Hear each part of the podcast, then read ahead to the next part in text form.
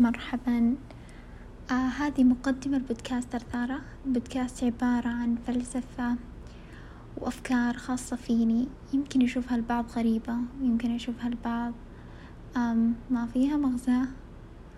بس أبي أشاركها مع قدر أو عدد آم نقول عدد ممكن من الأشخاص اللي يشوفونها مرة مهمة ومرة آه تحتاج ألفين كتاب سبت هذه الأفكار.